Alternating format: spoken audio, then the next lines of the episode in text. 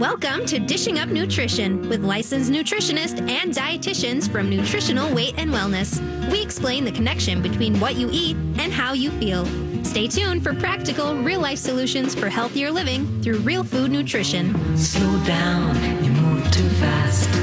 You got to make the morning last. Just kicking down the cobblestones, looking for fun and feeling groovy. Welcome to Dishing Up Nutrition.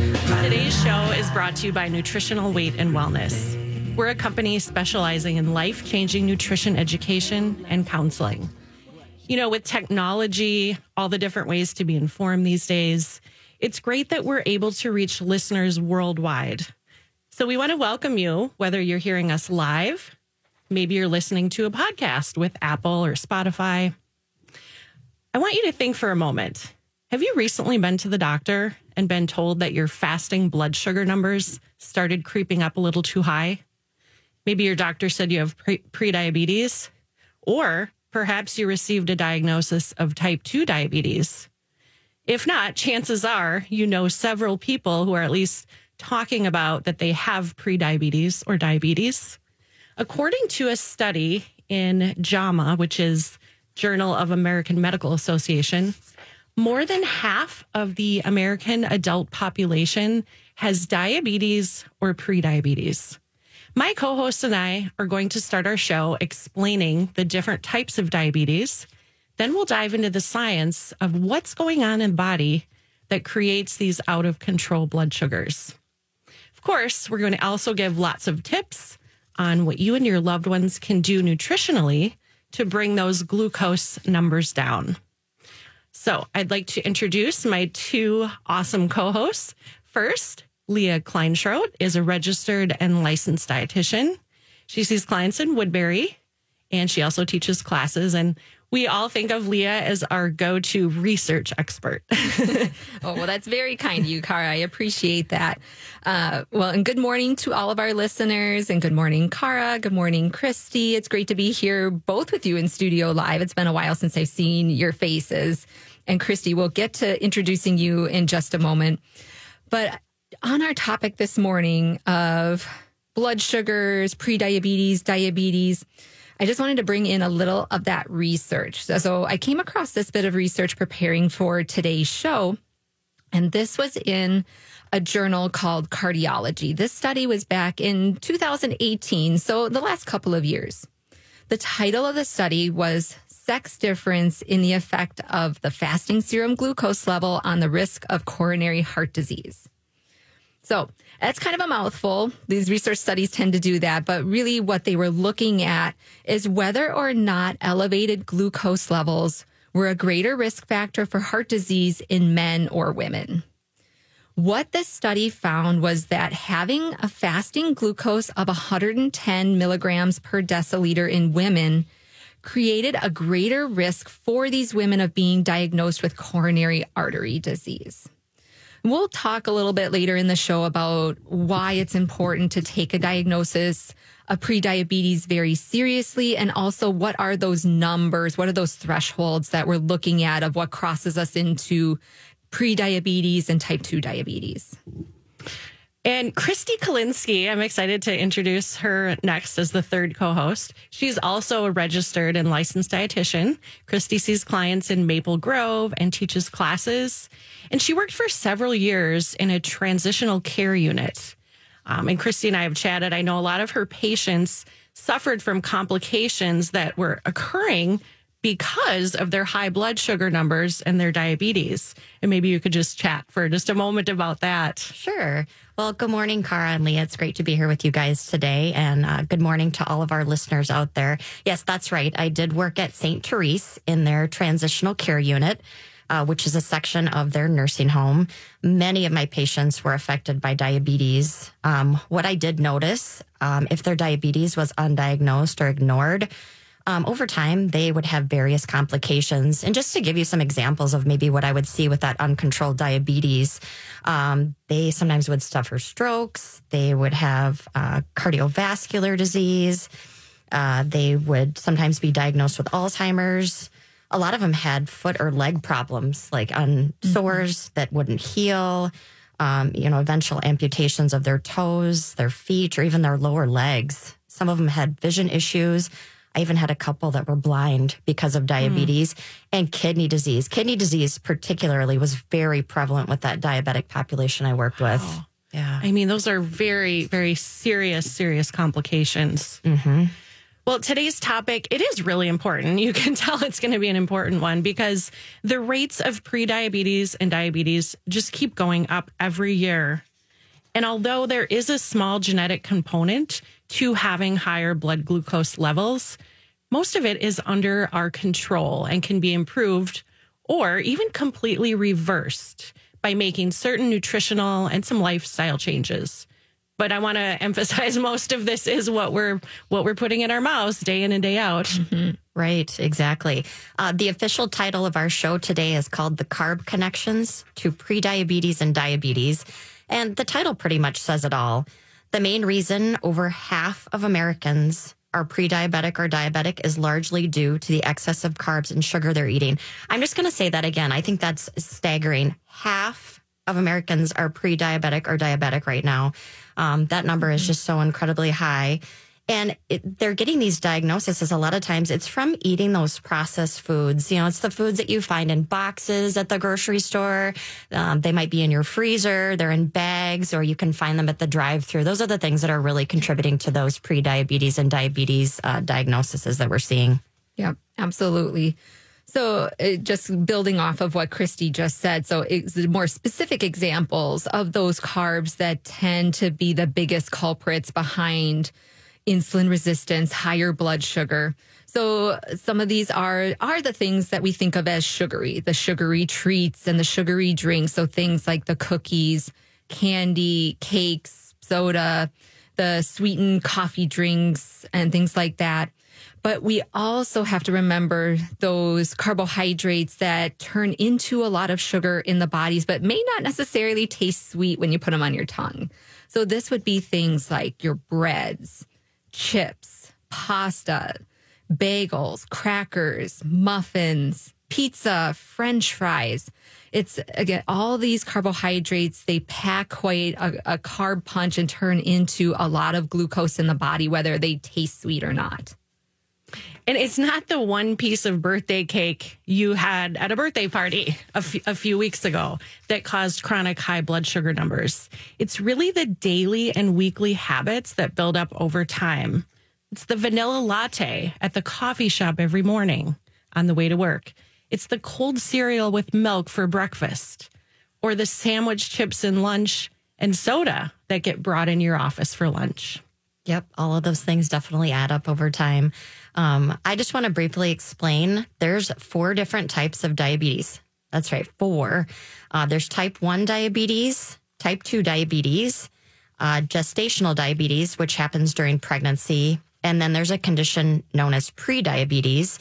Uh, what prediabetes is, is when someone has higher than normal blood glucose or blood sugar levels, but not quite high enough to qualify as that type 2 diabetes diagnosis. Right, absolutely. So let's, we just want to spend a few minutes here breaking down, going a little into depth into each type of that, those diabetes or each type of those blood sugar dysregulation conditions. So let's start with type one. This is not the focus of our show today, but I just wanted to do a little background on what type one diabetes is. So type 1 diabetes, it used to be called, when I was learning about it, juvenile onset diabetes, because this used to be the type of diabetes that was most commonly diagnosed in children or younger adults. Nowadays, really, it can appear at any age. And type 1 diabetes is an autoimmune condition, which means that the immune system, for whatever reason, kind of got primed to attack and destroy the cells in the pancreas that make insulin. So that means these people, these individuals cannot, they do not make their own insulin and they rely on insulin every single day just to stay alive. So again, I just want to clarify for today's show, we're not focusing on type 1 diabetes. Really, this is the minority of diabetes. It's only about 5% of all diabetes cases are type 1. So it is less common, but we just wanted to give that little bit of background because we know people would ask. Right. And gestational diabetes develops in some women when they are pregnant. Most of the time, this type of diabetes goes away after the baby is born. Those with gestational diabetes, they do have a greater chance of developing type 2 diabetes later in life. So if you're listening and you either have gestational diabetes or maybe you did in the past during a pregnancy, the information in today's show on how to prevent future diabetes will apply to you. Well, I can't believe it's already time for our first break here. You're listening to Dishing Up Nutrition. Today's topic is the carb connection to prediabetes and type 2 diabetes. When researching for the show, I wanted to know more about this. The common foods we eat today, they're just not what people were eating 50 or more years ago. I found research on PubMed. It was a meta analysis done at Yale University that included data from 25 different studies. So there were almost a total of 200,000 participants, mostly women, in the studies. The studies looked at what foods were most addictive. I'm just going to throw out the top 10. Not a lot of surprises here chocolate, chips, cookies, ice cream, french fries, cheeseburgers, regular soda with sugar, cake, cheese. Think about it, listeners. Almost all of those foods are high sugar, high carb, and if consumed on a regular basis, I could see how those would certainly lead to higher blood sugars. So stay tuned for more about this. We'll be right back. Welcome back to Dishing Up Nutrition. I'm Leah Kleinschrodt, licensed and registered dietitian, and my co-hosts are Christy Kalinsky, also a registered and licensed dietitian, and Cara Carper, licensed nutritious, nutritionist, ooh, tongue tie there, certified nutrition specialist. Before break, Cara was just mentioning some published research that she found on PubMed from Yale University that included almost 200,000 people. So really in study land, this is a really big study, which means there was a lot of data to look at, look at. And they identified the top 10 most addictive foods. And so I won't hash through all of them, but they're very common things. Most of us would identify with them. Things like ice cream, pizza, french fries, chips, etc all of them are on the list of foods that we would really suggest reducing or avoiding for some people if you want to lower your blood sugar numbers. Because big food manufacturers want to make money and are not looking out for your health, you listeners are the ones that need to be aware of this and the ones that to take control of your own health. It was rare to eat these top 10 most addictive foods even 50 to 60 years ago. Now these addictive foods are overly available. They're in your face everywhere you turn, which when we talk about protecting our environments, that can make it really difficult to know where to start, how to make those healthier choices, or how not to be kind of led astray and down that sugar road. It is not your fault if you feel addicted to certain foods or beverages. You are not alone. We talk to clients about this day in and day out. Many people need that support of a nutritionist or a dietitian or that class community support to get them started on a better path.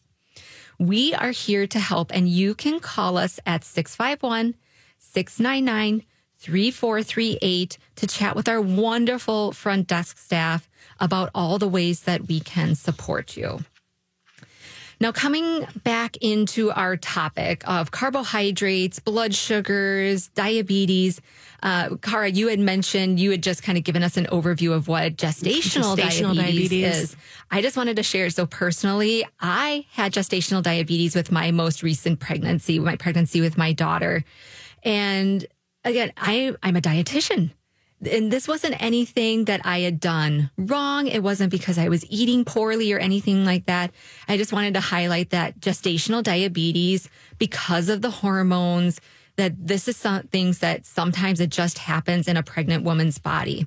I found this out because I uh, failed my glucola challenge and I opted to just manage my blood sugars, test my blood sugars several times a day for the remainder of my pregnancy. Um, so I didn't mind doing that so much. It, I actually learned a lot about how foods affect my blood sugars. But just know that, and I know now actually, and Cara, you mentioned this, that down the road, five, ten years down the road, I am at a higher risk for having blood sugar issues kind of later on in life. So that for me is a huge motivation to continue eating well, eating in balance, and really still uh, watching those blood sugars very carefully. Thanks, Leah, for sharing that. You know, that's a great story and, and a good one for our listeners to hear. Um, you know, even though you are a dietitian, eating in balance, you knew what to eat, you know, you still ended up with that diagnosis. Uh, and it just goes to show, I mean, even the uh, dietitians that are, you know, eating well are susceptible, you know, to this as well. Yeah, absolutely. Yeah. Well, we're going to switch here and talk a little bit more about type 2 diabetes.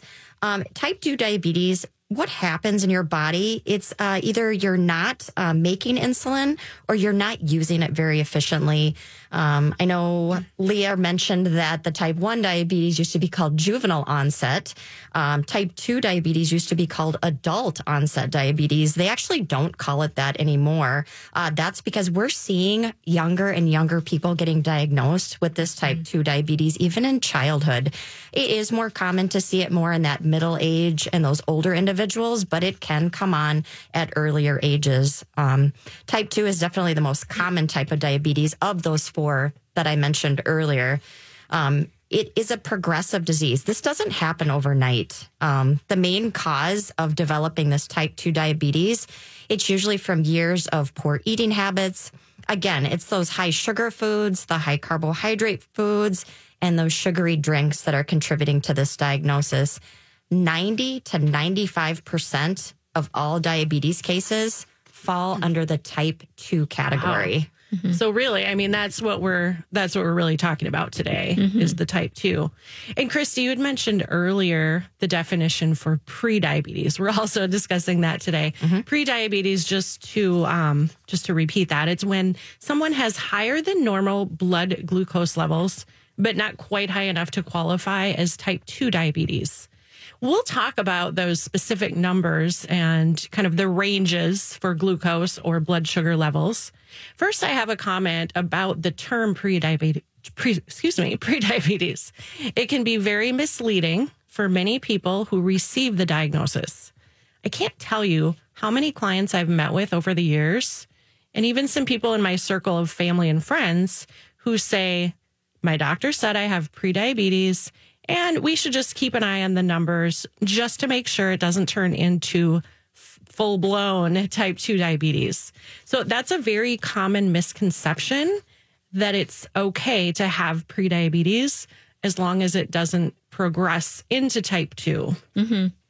Yeah, that's kind of mind boggling to me. Uh, I mean, I think of that as being like, it's like saying, oh, I have one flat tire on my car, but I don't need to do anything about it just yet. I'll wait until I have three flat tires on my car before I actually take it in to get it serviced. Like, nobody would do that. And your car would not drive very well in that meantime, anyway. So, why would we take that prediabetes diagnosis and just sit on it or wait until it got so severe that now we need medications or now we really need to do something drastic to get those blood sugars under control.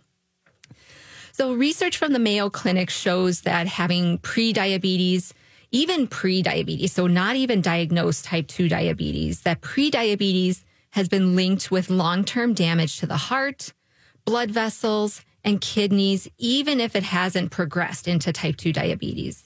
Prediabetes is also linked to unrecognized or what we call silent heart attacks. Um, getting that diagnosis of prediabetes, um, sh- it should be a definite wake up call and not something to ignore. Like Leah mentioned, uh, I like your analogy of the uh, flat tires. That's a great way to look at it.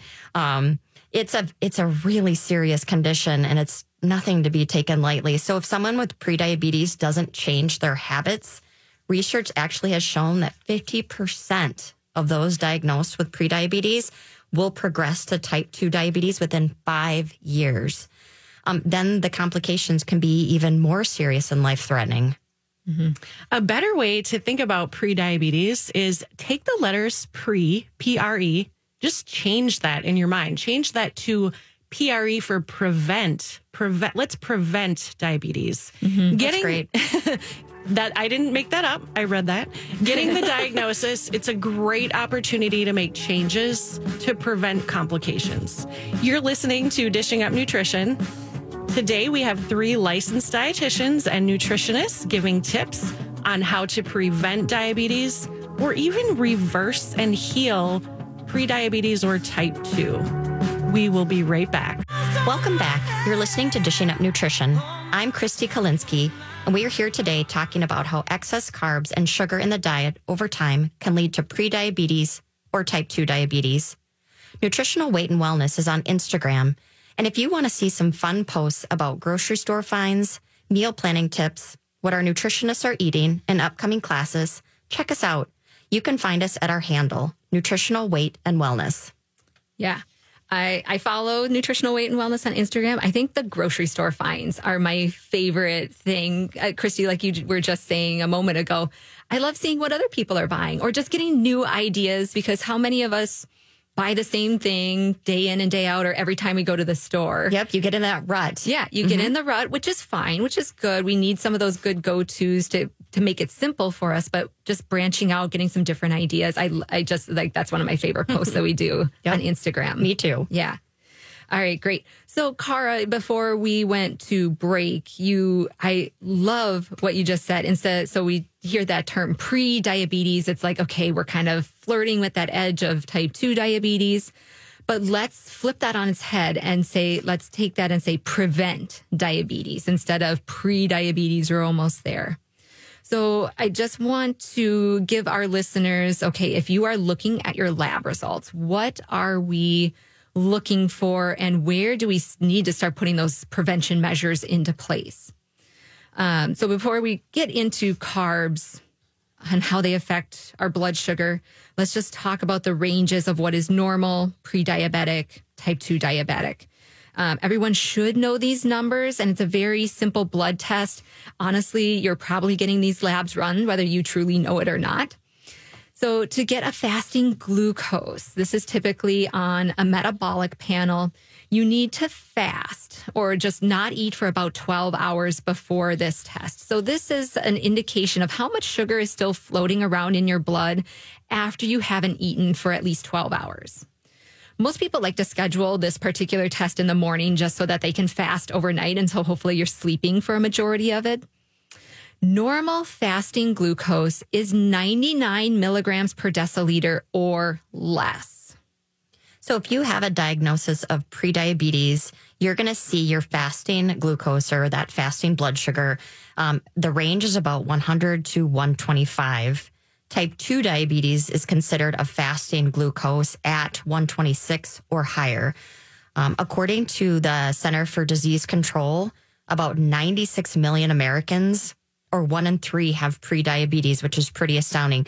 Of that, 96 million, 80% are walking around uh, with prediabetes and are undiagnosed. They don't even know that they have it. Isn't that astounding? That really is. 80% don't know. Right. And um, just a little interesting side note here with the client that I have. Um, I started seeing her back in February. She was part of our Nutrition for Weight Loss program.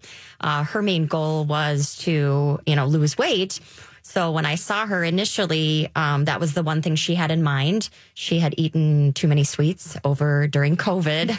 uh, not weight alone. gain had had snuck up on her, like many of us. Um, she also loved to bake, so Mm-hmm. that also made a recipe for disaster for her. Um, after I saw her the first time, I suggested, why don't we just run some baseline labs, just so we have an idea of what's going on internally in your body. Well, lo and behold, her A1C came back Mm-hmm. at 5.8%, which we will be talking about. That's actually Mm-hmm. considered prediabetes. She was completely shocked. She had no idea. She didn't have any symptoms Mm-hmm. of, you know, the typical um, diabetic person and what they might And have. a lot of people don't with prediabetes. Nope. Yeah. Nope, exactly. So what I did with her, we really worked with her sugar cravings and we got, um, got those under control. She was starting her day out with having um, a Fairlife uh, chocolate shake. And that was to feed those cravings. The first thing she woke up in the morning, she was already craving chocolate. That was a good way to satisfy it. It was also very easy. Um, little did she know, though, all the artificial sugars and the artificial ingredients in there um, was pretty much setting her up for a roller coaster ride all day long. Yeah. Um, so I suggested to her start with a balanced breakfast. You know, some eggs with some butter, some avocado. I had her make her own protein shake, limiting you know the fruit to half a cup, getting some good protein powder in there and some healthy fats. Uh, you know, she was still worried though. She still said, ah, Christy, I still don't think I can control my sugar cravings during the day. So I also put her on crave control, uh, which really, really helped curb her cravings uh, for sugar. And uh, lo and behold, that was in February that I had her do her A1C. Fast forward four months of eating you know, less processed foods, less sugar, um, getting things under control. Her A1C dropped to 5.6% in Where, July. where it should be. and that's exactly where it should be. So, um, not only was weight loss a goal of hers, she wanted to get out of that pre diabetic range. And now she has within four months, which is pretty amazing. Wow, four months. So yeah, if you if you're listening to that story, you know it's possible to turn things around. Mm-hmm. Sometimes even more quickly than that, but four months is really quick. So Yes. that is. Thank you for sharing that story. That's very powerful. Yeah. And just like we've been saying, you know, this hour, type 2 diabetes is very preventable. So getting into your doctor, like Christy's client, getting those labs checked, it's very important because, you know, I just mentioned this. Unfortunately, prediabetes often does not have a lot of obvious signs and symptoms. That is why 80% go undiagnosed, you know. And Leah, you had even mentioned some people might have gotten tested and maybe they just didn't know what they were didn't know what the labs meant. Right. They didn't look at the results. Yep, absolutely. Yeah, so let's let's chat about that A1C. We've we've thrown that term out a couple of times. So we talked about the fasting glucose number, which is just a quick snapshot of what's going on in your blood at that point. What is your blood sugar? Now that hemoglobin A1C, this is an average blood sugar reading. This is an average over about three months. All right. So this is now we're getting a little higher up, more of like that uh, 30,000 foot view of what those blood sugars are doing. Normal hemoglobin A1C should be 5.7% or lower. An A1C between 5.7 to 6.4 means pre-diabetes. So exactly what you said, Christy, that 5.8 that your client had experienced, she was right in that pre-diabetes range. Then anything over 6.5% or higher indicates type 2 mm-hmm. diabetes. And another lab that's often part of a cholesterol panel, or you may have heard of that as a lipid panel, it's triglycerides. So, since you're already going in for labs, it's another, it's a very easy one to get, and just you'll have to request that. High triglycerides can be a sign that you have prediabetes or diabetes. So, it's just another good marker to know where you're at. Having high triglycerides is a sign that the process of turning food into energy in your body isn't working properly. Right. So in that lipid panel, when you're looking at that triglyceride number, the the cutoff is 150 milligrams per deciliter. So and I even have my clients, I say, like, let's keep it under 100 if we can. Let's keep the, the number in the double digits instead of the triple digits. So under 150 milligrams per deciliter for sure is where we want to be. Borderline is between 150 to 199. And anything over 200 milligrams per deciliter is considered high. I mean, I have definitely seen clients who have those numbers of 400, 500, 600 milligrams per deciliter. That is, those are very high numbers. you know, like many general lab range recommendations, um, the ones for prediabetes and type 2 diabetes um, can be too broad. You know, people will look at them and then they've got that false sense of confidence as far as where their health is currently at. I agree with you. You know, here's an example. If a client came to one of our dietitians or nutritionists, they had just come from the doctor and they had their labs and they said, My fasting glucose, it's in the normal range. It's 95. Now remember that technically anything under 100 for glucose, fasting glucose, it's considered normal, at least on paper. But I know that our dietitians and nutritionists would see that 95 reading, and that would be a red flag. For optimal health and to prevent further complications down the road related to heart, kidney function, memory, vision. We like to see fasting glucose ideally 70 to 85. Right. Yes. And same thing applies when it comes to that hemoglobin A1C. Um, again, 5.7 or less is considered normal. But I like to tell my clients, you know, if we are starting to see 5.5 or 5.6, like let's not even flirt with that line. Like let's try to give us a good amount of buffer so that we know that those blood sugars are under control most of the time. So a more optimal range would be 5%, 5.2%, 5.3%, kind of more in that range. This would show that insulin is able to do its job to carry glucose into the cells really efficiently.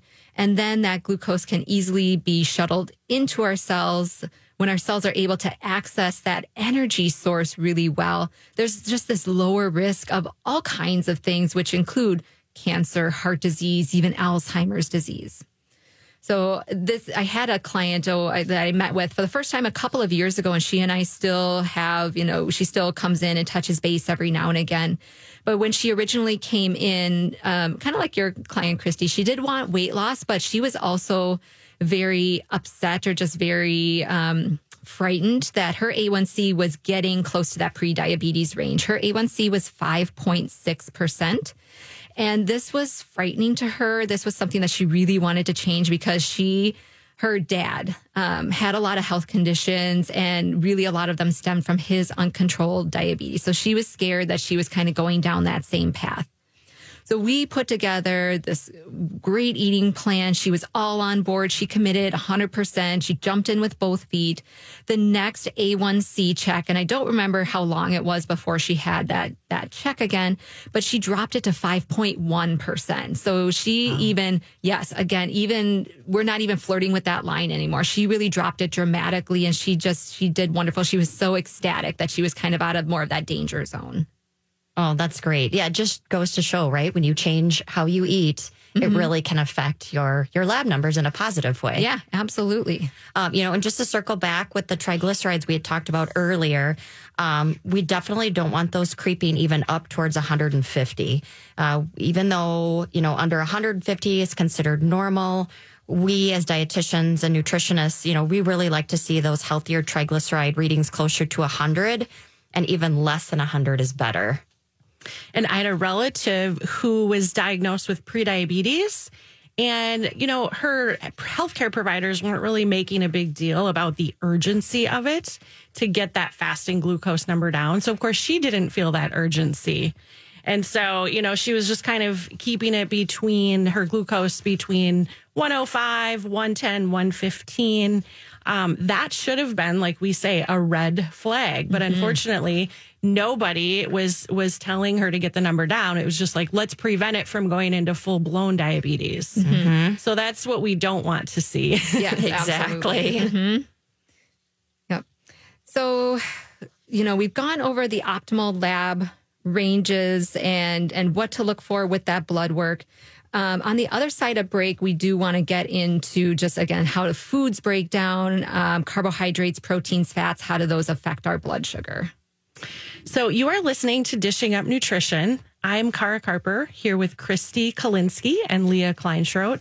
If you're struggling with weight loss, prediabetes, diabetes, high blood pressure, high cholesterol, just a variety of health conditions, we invite you to join us for an eye opening series of classes. It's called Nutrition for Weight Loss Series. We're very excited to announce that our Nutrition for Weight Loss series will be held in person again starting in a couple of weeks. During the pandemic, we were facilitating most of them, I think all of them, mm-hmm. via Zoom. And we are still offering a Zoom class. So, and of course, we always have our online pre recorded Nutrition for Weight Loss series. But the in person classes and the one Zoom class will start the week of September 19th. This 12 week series meets one time per week. It's an hour long each week at all of our offices. Wayzata, St. Paul, Maple Grove, North Oaks, and Eagan. And the, they are 6.30 to 7.30 p.m. Our nutrition educators will motivate you to make lifelong behavior changes so you can accomplish both your health and your weight loss goals. There's also an early bird special. So if you sign up soon, you will get that special, and we'll share more about that after break. Welcome back to Dishing Up Nutrition. Cara was talking about our signature series called Nutrition for Weight Loss, our 12 week series. Not only will you receive the groundbreaking nutrition information in all 12 of those classes, but there is also a 90 minute one on one nutrition consultation included in the series. So you get to meet with one of us nutritionists and dietitians to just take that information from class and personalize it more for you and to kind of get into the nitty gritty of what's going to help you the most. Classes are being launched at all of our offices starting September 19th. And we have a fantastic early bird special. I love it when we're able to offer these discounts for people. If you register before September 12th, there is a promotion for $50 off. So go to our website, weightandwellness.com for more information. Or if you have additional questions and you just want to talk to somebody, call our offices at 651 699 3438. Great time to sign up for that too, kind of the back to school, mm-hmm. get back into the routine time of year. Absolutely. I, I feel like I've been a broken record talking with clients about that this past week or so of just using that transition time of, okay, maybe this is a great time to evaluate some of those old habits that we've had and how like what do we want new habits to look like? What do we want that new school year to look like? And and how can we set ourselves up for success going forward this school year? Yes. Um, so we you know before break we went over all the lab ranges what to look for. How do you know if your blood sugars are kind of suffering? So now let's take that information and and just set it aside for a moment. Let's talk about how this actually works biochemically in our bodies when we eat carbohydrates, our blood sugar, those glucose levels go up. Our bodies do just fine with a moderate amount of carbohydrates. So we don't need to cut out carbohydrates entirely. We'll dive a little bit more into like what exactly moderate amounts of carbohydrates looks like. But the ideal amount, just to give you kind of this picture, is 25 to 30 grams of carbohydrates in a meal. So picture a large leafy green salad with a few different vegetables on it. And then you eat a small, like maybe medium sized apple on the side of that salad. That's going to get you in that ballpark range of 25 to 30 grams of carbohydrates. Once the blood sugar goes up after eating, now the pancreas produces insulin. We've mentioned insulin a few times now. This is that hormone, and that insulin's job is to help get that blood sugar into your cells. That gives your cells energy. This is an example of everything working well and not going overboard and eating those excessive carbohydrates. You know, so let's talk about, you know, maybe what a typical American breakfast looks like, or at least mm-hmm. what I hear from some of my clients. You know, they're grabbing the cereal box in the morning, probably eating, you know, about two cups of cereal in their bowl, and then they're pouring milk over the top of that. Mm-hmm. And then on the side, you know, they're probably having maybe a glass of orange juice. So the cereal, if you have two cups of cereal and the milk, that's about 68, 68 grams of carbs. And then you add the orange juice on top of it. That's an additional 24 grams of carbs. So if you add those together, 92 grams of carbohydrates. That's just at breakfast. Uh, no one, no one needs 92 grams of carbs with a meal, not even an endurance athlete. So after this type of meal, what's going to happen, right? Your blood sugar or your glucose, it skyrockets way too high. And then your pa- pancreas produces insulin Um, because it's trying to get that blood sugar out of the bloodstream and into the cells to be used for energy. But guess what happens? It's too much sugar. You know, your cells don't need that much sugar to function. So what happens instead is the rest of that blood sugar is removed from the bloodstream and it gets stored as body mm-hmm. fat. And if you ate two cups of cereal with milk, a glass of OJ, if you did that a couple times this past summer, but the rest of your breakfasts were more like eggs with veggies cooked in butter, or perhaps you had whole milk plain yogurt with berries and some nuts, your body can recover from eating cereal and milk and juice a couple of times. So it's those day in and day out high carbohydrate habits that over time, you know, over weeks, months, and years lead to first insulin resistance and prediabetes and sometimes type 2. Mm-hmm. Right. So over time, if those cells are just being bombarded with high sugar at every meal, day in and day out, high carb meals, snacks, we're drinking those liquid sugars. Not only is the body storing more and more fat, but this is where insulin starts to work less and less well. So we still might be making that insulin, but now it's just not able to function the way that it should. Picture all that excess sugar just circulating in your blood. And what happens is it eventually kind of forms this hard crust or a coating over our cells. That's what we mean when we talk about insulin resistance. So now insulin cannot get that proper signaling to the cells. And this is now those blood sugars start to become um, consistently high. This is where we think of insulin resistance pre diabetes. And that's why that fasting blood sugar number often starts to go up just from all that excess sugar floating around in the blood. We gave the example of a salad and an apple and how that amount of carbohydrates, 25 to 30 grams with a meal, that's normal and healthy. Insulin is able to do its job versus the daily cereal, milk, and juice habit that over time prevents insulin from being able to do its job. So let's talk about how other types of foods affect blood sugars and insulin, because I bet people would like to know that. Mm-hmm. Yeah, great point. So, out of our three macronutrients, we've got proteins, carbohydrates, fats. We talk about those on the show all the time. We know carbohydrates raise blood sugars the most. And of course, there's nuance there, like there's different quantities, portions, types of carbohydrates matter, but the carbohydrates are the things that affect blood sugar the most. But for fats and oils, those don't have any effect on our blood sugar or insulin. And that's super interesting. What Leah is saying is if you had, if you ate a half of an avocado, your blood sugar would not go up. And all fats work like that. It's, it's wonderful. Butter, olive oil, coconut oil, avocado oil, nuts, seeds, things like nut butters, guacamole, uh, full fat sour cream, heavy whipping cream. That's just a list of what we call healthy fats that really work to stabilize that blood sugar level. Right. You know, and then the third macronutrient uh, is protein. That sort of has like a medium effect on our blood sugars. So after we eat those proteins, think eggs, fish, chicken, meat, cottage cheese, uh, your blood sugar goes up a little, which means some insulin's released um, in order to help get that blood sugar into the cells, but it's not that big spike that you see from eating carbohydrates. So, to summarize, we know that carbs raise blood sugars the most, and then protein does a little bit, and the fat doesn't at all.